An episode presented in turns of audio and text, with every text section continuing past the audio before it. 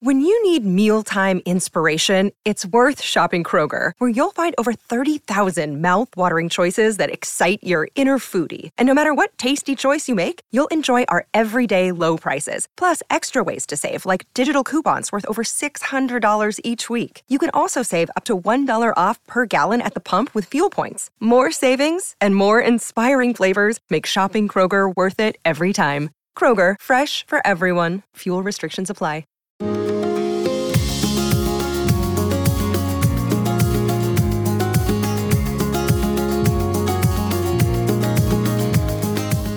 Hi, reader. I'm Cindy Burnett. Welcome to my award winning podcast, Thoughts from a Page, which is a member of the Evergreen Podcasts Network. On the show, I chat with authors whose books I have enjoyed about their new releases, and I give you a peek behind the curtain of the publishing industry with my behind the scenes series. With so many books coming out weekly, it can be hard to decide what to read, so I find the best ones and share them with you. If you're looking for a community of readers, bonus content, and a chance to read books before they hit the shelves, I hope you'll consider joining my Patreon group, which is filled with a wonderful bunch of book lovers. The link to join is in the show notes. Do you love to be in the know about upcoming books? Kelly Hooker of At Kelly Hook Reads Books and I do too. We couldn't find a comprehensive list of titles all in one place, so we made one ourselves, and now we're sharing it with you. Our literary lookbook is a list of 182 books releasing from January to May 2024, curated for our communities. The link to buy it is in my show notes. Today, I am chatting with Katie Cotugno about Meet the Benedettos. Katie is the New York Times bestselling author of six young adult romance novels and is also the co author with Candace Bushnell of Rules for Being a Girl. In addition to her young adult books, she has ghostwritten six romance novels and self published three more. She lives in Boston, Massachusetts. I hope you enjoy our conversation. I'm Allison Holland, host of the Kennedy Dynasty podcast. Equipped with a microphone and a long term fascination of the Kennedy family, I am joined by an incredible cast of experts, friends, and guests to take you on a fun, relaxed, yet informative journey through history and pop culture. From book references to fashion to philanthropy to our modern expectations of the presidency itself, you'll see that there is so much more to Kennedy than just JFK or conspiracy theories. Join me for the Kennedy Dynasty podcast. If you really enjoy this podcast, I have another show that I've recently learned about and started listening to. It's called The Book Bumble. Hosts Leslie Hopping and Laura Pleasance release new episodes each Wednesday, and every episode is surrounding a theme. Recent episodes are centered around the themes of books that surprised them, Mysteries 101, and books that have a strong sense of place. I feel like I read decently similar to them. So there is some overlap, which is fabulous. I love hearing them discuss in depth some of the books that I have read and loved. But then they've also put all sorts of other books on my radar, some that I'd passed over thinking maybe they wouldn't appeal to me, and others that I wasn't familiar with. One of my favorite things about listening is that I always come away with at least one new read. They can be found on all major platforms, and I highly recommend checking them out. And again, that's the Book Bumble. Welcome, Katie. How are you today? I am good. Thank you so much for having me. I'm so excited to be here. I'm so glad you're here. I loved Meet the Benedettos. I had so much fun with it. Oh, thank you so much. I had a lot of fun writing it. I bet you did. And I have so many questions. But before I ask them, will you give me a quick synopsis of the book for those that haven't read it yet? Yeah, absolutely. Um, so, the elevator pitch for Meet the Benedettos is basically Pride and Prejudice meets the Kardashians. The book is about a family of washed up reality stars who are living in this falling down McMansion in Calabasas. And then the up and coming star of a wildly popular action franchise that moves in across the development, um, along with his best friend, um, Will Darcy, who is a handsome but emotionally stunted Shakespearean actor. Um, it's part romance, it's part ensemble comedy, and it was just, as I was saying, really fun to write. Well, I loved this premise. The Kardashians meet Pride and Prejudice. Mm-hmm. So I have never watched the Kardashians. I can't even keep them straight. My kids laugh at me. They're like, this is that one, this, that one. I'm like, I don't know any of them. But I love, love, love Pride and Prejudice. And I almost always try to read the retellings or, you know, stories inspired by it. Yeah. So tell me how you came up with this combination. Yeah. Um, you know, I think I have always been a Jane Austen fan. Um, and Pride and Prejudice, I feel like, is just such a timeless story that still feels really modern. And I, I feel like we, when you think about the Bennets, you know, they are there's so much happening around class and around they you know the how they're sort of accepted into polite society but only grudgingly. You know they're such strivers. And i feel like you know when you're reading it from a modern perspective like how do you look at it and not think like it's giving kardashians? You know what i mean Yes, exactly. Or other reality stars that are trying to break in that way and everybody else kind of looks down on them a little bit. Yes, absolutely. Well, tell me about the research that you did. Yeah, you know, I honestly, you were saying that like you're not so much of a reality TV watcher. I am also not so much of a reality TV watcher. You know, I do a little bit of Great British Bake Off, but I am not really a Kardashian person either, um, which I think actually really helped me because you know we are I, the ben, the Benedettos are certainly inspired by the Kardashians, but I wanted them to feel really different and really very much like themselves. So I did a little bit of research in terms of just like how the logistics of like filming a reality show might work. Um, you know, a little bit of Los Angeles research, but I also did a lot of I caught hand waving. I was like, that sounds right. I think that'll work. Yeah. Well, and I think you're right. I mean, with what I know about the Kardashians, they really are kind of a modern Bennet family and they do share some of the characteristics. So it seemed to me that it worked quite well. Thank you. Yeah, I feel like I mean the five like you just look at the five daughters and you know it it does feel like a tidy match. well, retellings seem like they are all the rage right now. Why do you think that is? And I realize yours is part retelling but part inspiration as well. It just seems like that's very popular right now. Yeah, you know, I've been thinking about this a lot um, in terms of just like sort of where we are as a society right now, where the culture is. And like, I certainly find myself like rewatching the same shows and rereading the same sorts of books over and over because it does feel so comforting to sort of like know how something is going to end. And so I, th- I think there's a lot of that happening right now. And I, but I also feel like, you know, we want sort of a fresh twist on the old stories. And so there's something really nice about working within, you know, those sets of confines.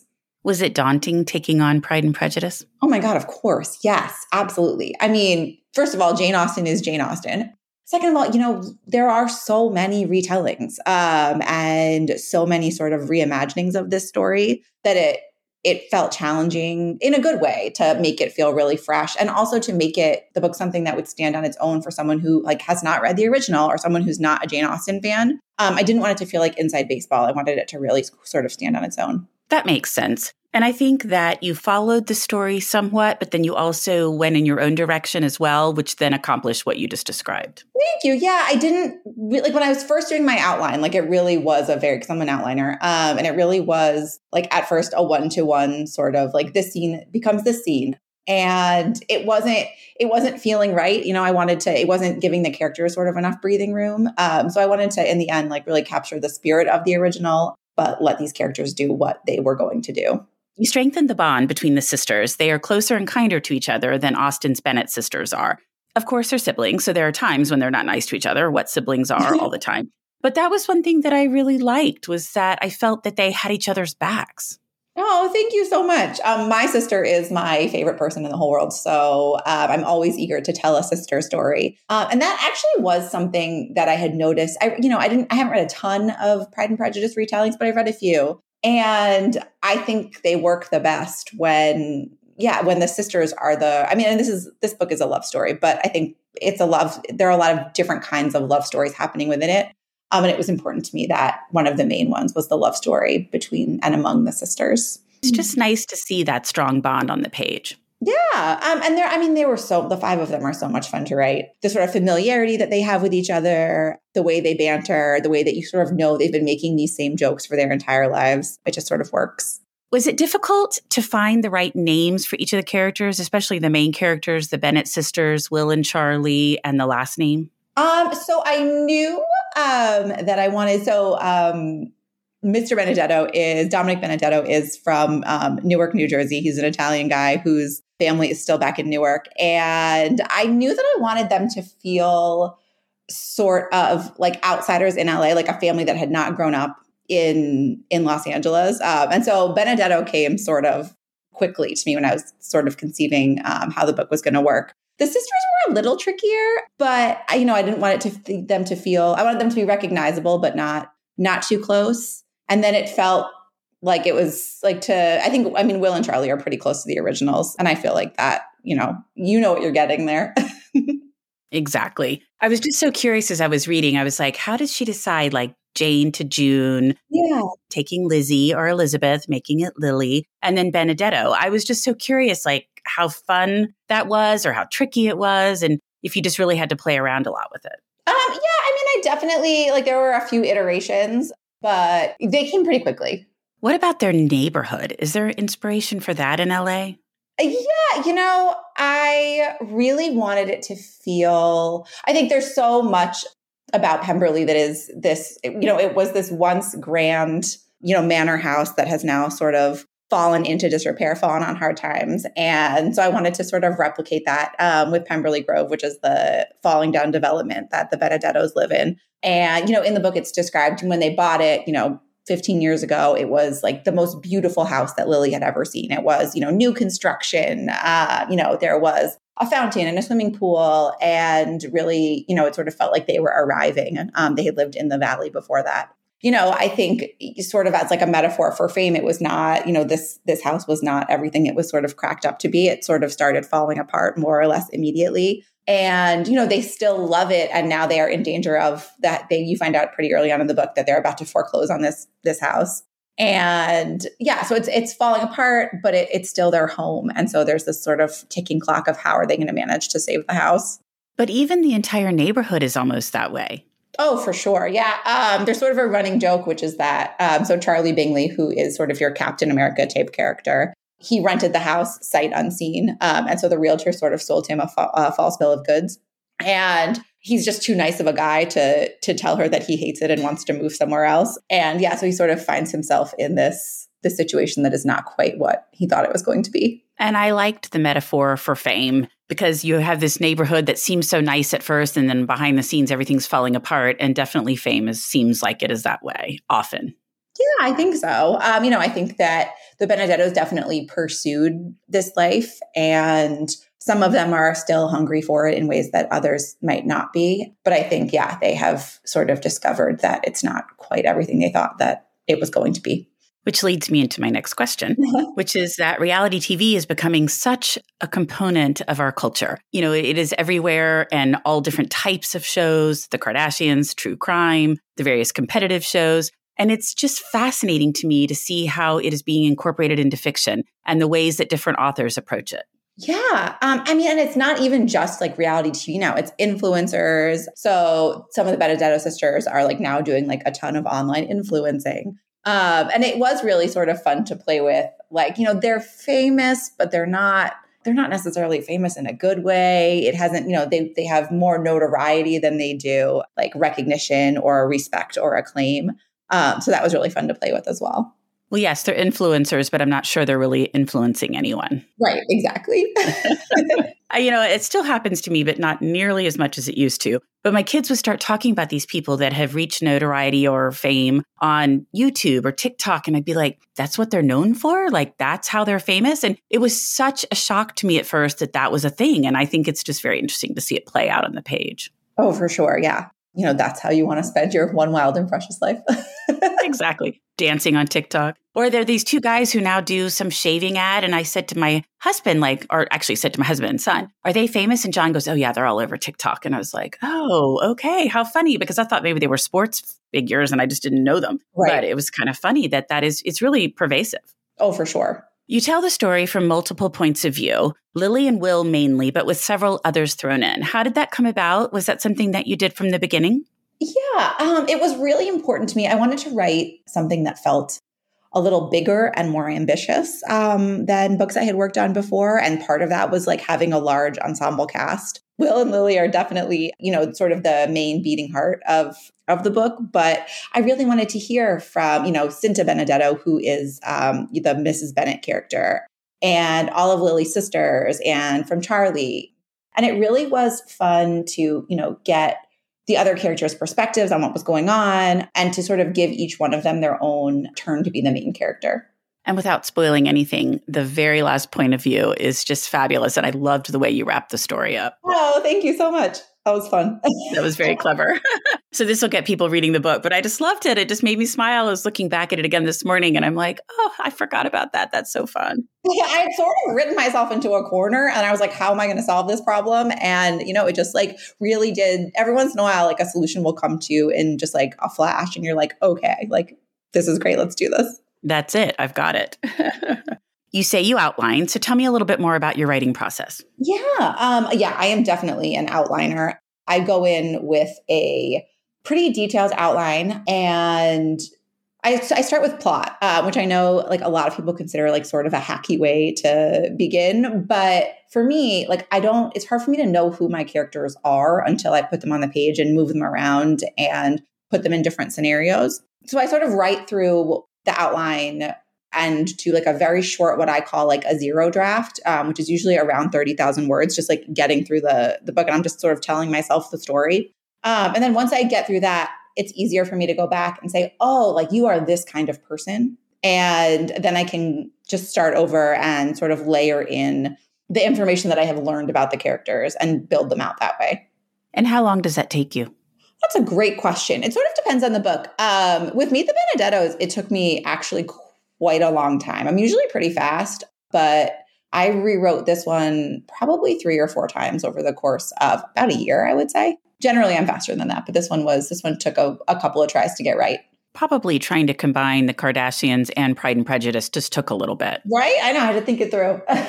exactly. Is this really how it's going to work? But it's a perfect combination because, I mean, as we talked before, you think about the Bennets and and how they're viewed by everybody. And i think that's a very similar analogy to the kardashians. Yeah they're just they're they're starving in a way you know? They're they're very hungry yeah definitely in a way that really reminded me of the kardashians. Well what surprised you the most when writing this one? The thing that surprised me the most was probably what a tricky character mr darcy is to get correct um, I've written a lot of romance in my life, and I think I was a little overconfident going in uh, in terms of like knowing who he was and how he would react, and also like how to make him both uptight and appropriately sexy. Um, his voice was, I think, the most difficult to nail down, and it did take me a few tries to get it right. That's interesting. And I always think that the Mrs. Bennet character would be really hard to get right as well. She actually felt very, she felt familiar to me quickly. I was surprised. She is, and I mean, there is a tendency, you know, you, of course, you want to make her a little bit over the top and a little bit like Kris Jenner esque, a little bit ridiculous. But I think the trick for me was to, like, I had so much love and empathy for her. And giving her her own chapter towards the end of the book also really helped me with that. That's interesting that you have empathy for her because she's always my least favorite character in that story. And yeah. I love Mr. Bennet, but you have to also kind of realize okay, he is likable, but he really needs a spine. Mr. Bennet's not a great dad. No, he's really not. You know, you want to like him because he yeah. he's kind of this lovable person, but he isn't a great dad. Right. He also like clearly has favorites of his daughters, which is not that nice. well, unless you're one of the favorites, right? Right, exactly. what about the sisters? Was it pretty easy to get their voices right? It wasn't difficult to get their voices right. What was difficult for me was making sure that each one of them felt distinct, particularly, you know, in those scenes where they're all sort of talking over each other um, and they're all in the room. It felt important to that the reader, you know, who has not spent as much time with them as I have, be able to distinguish them. That's one of the things about Pride and Prejudice that's always interesting to me. And of course, now all the names will escape me except for Jane and Lizzie. But the two youngest, they're pretty indistinguishable until you get farther along in the story. And then obviously Lydia has her own path that she takes. But for a long time, the two of them are just kind of these little magpies. Oh, for sure. So I think that's interesting. So yes, trying to distinguish all of them, I can see where that would be difficult. Yeah. I mean, five is a lot of girls. it is a lot of girls. well, what was the hardest part of writing the book? I mean, I think there is to retell Pride and Prejudice is an ambitious project to take on. And so I think there definitely were times when I was like, what exactly have I gotten myself into here? Um, you know, Pride and Prejudice meets the Kardashians felt like such a like like we were saying, like a no-brainer, like an easy elevator pitch. And then once I really like got into the weeds with it, I was like, I might be a little bit in over my head here. It was easy to write my way in, but writing my way out was a little trickier. And as you said, you started out following the story closely, but then decided to diverge a little bit as you kept writing. Yes, exactly. Plus, it would be very, very long if you followed Pride and Prejudice. I always feel like it's kind of a long book. I mean, I love it. It's one of my all time favorite stories, but it is longer. Yeah, you got to kind of move along at a steady clip if you're going to attempt to retell it. exactly. Well, tell me about the title and the cover. Yeah. Oh my goodness, that cover is. I'm obsessed with it. It's so beautiful. Um, the art is by an artist named Jessica Brilli, um, who, if you follow her on Instagram, her her work is just really stunning, and it feels just when I like it feels so elevated to me. I like when I first saw it, I'm like, I've been writing books since 2013. And I saw this and I was like, this looks like a book that a real author has written. and I feel like the, she evoked the mood of the book, um, the brightness of the book, but also sort of the, you know, the depth and the seriousness of some of the themes that I'm trying to hit, just really in a way that was so lovely. Is she a cover designer or is she an artist that they bought the artwork from? She is an artist that they bought the artwork from. Okay. I'm always so curious how that works because it's so varied. Yeah. Um, so um, Robin Bilardello is the um, senior art director at Harper, who is the one that did the design. But the art, yeah, was Jessica Brilli. I love it because I don't like those, what I call cartoonish, but that sounds negative, but like the really graphic photos, like graphic, like cartoon. Yeah, I feel like there is definitely uh, an aesthetic in romance covers right now that like i mean i think they're really fun but i i do feel like they're sort of ubiquitous um, and after a while it gets hard to sort of tell the books apart so i was really excited that this looked different than other um, paperbacks that you might see on the shelf absolutely you said that way more articulately than i did but that's exactly what i meant and i do feel like it's hard to tell them apart and I just don't love that design. It's just not my favorite. Yeah. But I loved this one. I thought it was beautiful. It's actually what caught my attention before I even read the description when it came through in the email. I was like, what a great cover. Thank you. And then did we talk about the title? We did not talk about the title. So the title comes from um, the title of the former reality show that the Benedettos had. Meet the Benedettos ran on like a, you know, now defunct cable uh, cable network and you can you can stream it now but it you, know, you have to buy like a weird streaming package that will does halfway through the book when he's like trying to get the scoop on lily but yeah i thought it was sort of a a fun nod to the their reality star background and the craziness of streaming and how there are so many platforms and as you mentioned some of them come and go and then you have oh, to yeah. pay for each one and just another thing that is very today yes for sure well, before we wrap up, what books have you read recently that you really liked?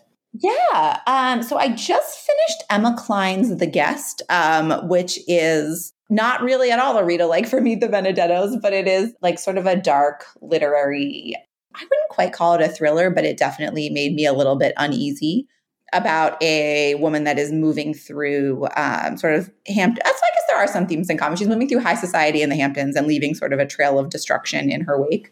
And then I also write a bunch of, um, I've written a bunch of YA in my career. And so I just read, it comes out next year. It's called Six More Months of June by Daisy Garrison. Um, I read that to, to blurb it and it was so wonderful. Um, it really made me remember. It's just like a, it's a YA like classic love story, um, coming of age, and just like really reminded me why I love young adult so much. It was like really like big feeling tsunami, like very swoony, but also feeling very grounded and real. So that was that was a fun one. Do you still write YA? Are you toggling back and forth? I am toggling back and forth. I actually have a YA novel out um, next spring. It's called Hemlock House. Um, it's the follow up to my YA that came out last year, Liar's Beach, um, which actually is another retelling. I was I'm doing some Agatha Christie retellings um, on the YA side, and so Hemlock House is one of those. Oh, that's fun. I'm going to have to yeah. tell my daughter about those because she loves YA. I know. I'm really in my retelling era.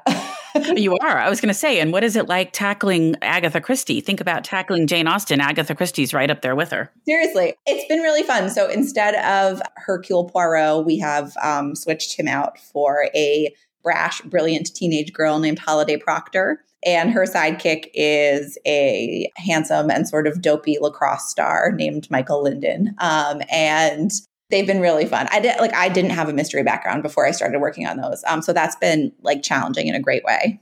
It's always interesting to hear that from people that start out writing traditional fiction and then switch to mystery or add in mystery, how different it can be to write one. Yes. I and like I read a lot of mystery and like felt like pretty confident about my ability to like write a red herring and all of that. But yeah, it's uh, to try, and especially like if you're working from a, a, mystery that already exists. I was like, how hard can this be? But it's tricky. It's really hard. getting the pacing right is what people say over and over again Yes. and and dropping in the clues Yes. And also to make it feel sort of sophisticated the way that her books do and not like I was like these guys like you don't want it to feel like Scooby Doo, you know what I mean? yeah uh, definitely especially if you have younger characters yeah, exactly. Well katie this was wonderful thank you so much for taking the time to come on the thoughts from a page podcast Absolutely. Thank you so much for having me. This was so lovely. Hi, I'm Emma, And I'm Joe, and, we're, the, Professional, Book, Nerds. Two Mondays a month, we interview authors and talk about their upcoming books, what drives them, and their go to order at the cafe. On Thursdays, we share recommendations and dive into topics readers face, like how do I actually read the books on my to be read list? You can find the Professional Book Nerds podcast on Apple Podcasts, Spotify, or wherever you get your podcasts. Want to learn more about us? Our website is professionalbooknerds.com, and you can find us on Instagram, Twitter, and TikTok at ProBookNerds. We hope you'll come and listen, and as always, Happy reading. Are you tired of seeing your teen or young adult struggle on a path that clearly isn't the right fit?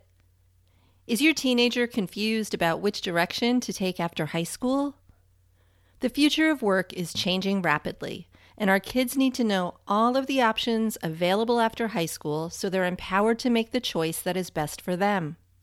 In each episode, we explore the latest trends that are shaping the opportunities of today and tomorrow.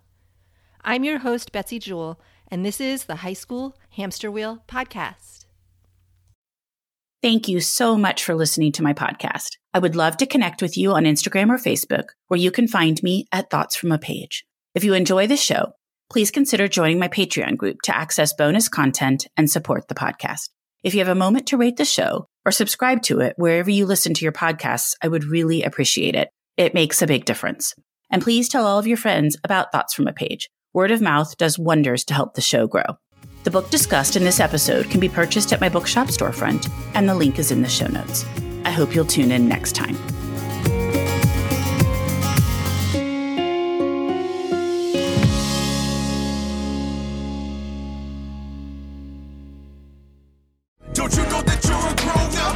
I'm a grown up. Me too. Yep, me too. But you know, these days being a grown up can really suck. Luckily, we're grown ups who grew up in the coolest generation. We had video arcades. And also some of the best TV and movies ever made. We lived the origin of awesome consumer electronics. The list goes on and on. Yep, Generation X. exactly. And we're Gen X grown up. Every week, the Gen X Grown Up podcast explores media, tech, toys, games, and more from both yesterday and today. through the eyes of Generation Xers who absolutely love that stuff. You can find us on iTunes or wherever you get your podcasts. Or find us on our website, genxgrownup.com. Life sucks as a grown up. All right, you think that was good enough? I, I hope so, man. I'm tired.